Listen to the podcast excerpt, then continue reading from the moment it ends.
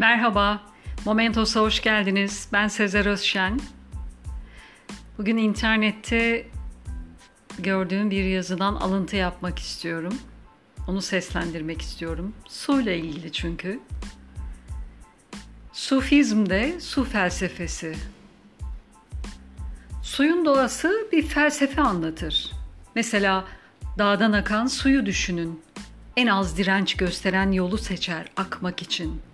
Yani önüne bir kaya çıkacak olursa vazgeçmez yolundan ama onunla uğraşmaz. Kayayla mücadele etmez. Etrafından dolaşıp devam eder akmaya. Suyun bu doğasından alınan ilhamla şöyle der sufiler. Seninle uğraşan hiç kimseyle uğraşma. Eğer uğraşırsan onunla aynı yerde kalırsın. Etrafından dolanıp devam et yoluna.'' Diyelim ki dağdan akan su önüne çıkan kayanın etrafından dolaşamayacak bir yola denk geldi. O zaman ne yapar? Birikip, çoğalıp üstünden aşar. Yok eğer bu da olmuyorsa sabırla kayayı damla damla delmeye başlar.'' Kayayı delmeyi başaran suyun kuvveti değildir tabii ki. Damlaların sürekliliğidir. Buna da sabır derler. Sabretmek hiçbir şey yapmadan oturmak değildir. Sabır dikenin içinde gülü, gecenin içinde gündüzü hayal edebilmektir der Şemsi Tebrizi.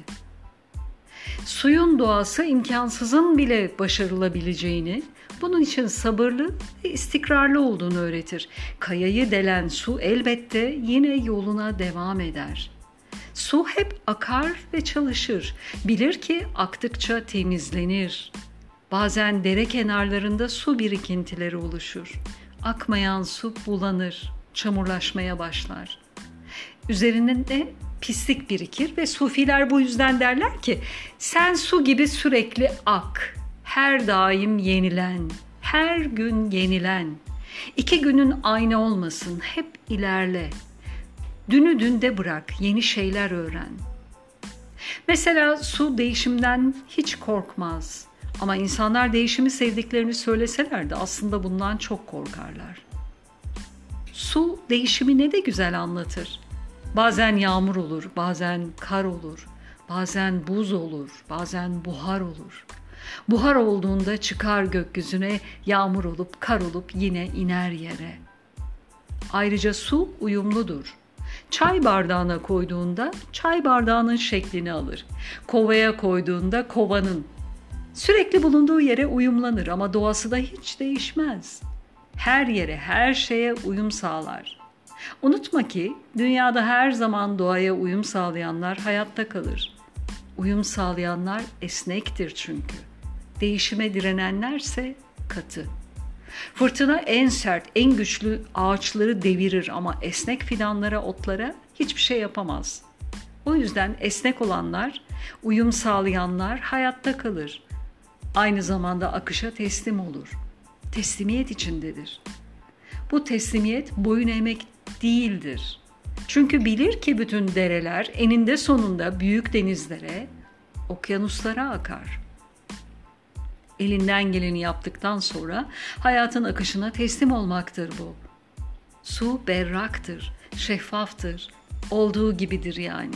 Paylaşımcıdır, hep besleyicidir. İnsanları, hayvanları, doğayı besler. Hayatı başlatandır ve sürekli üretendir. Su olan yerde her yerde bitkiler vardır. Hayvanlar vardır.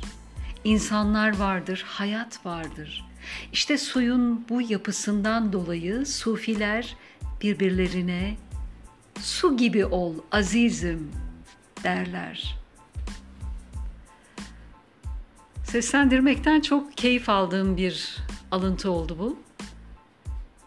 Sizler de su gibi aziz olun.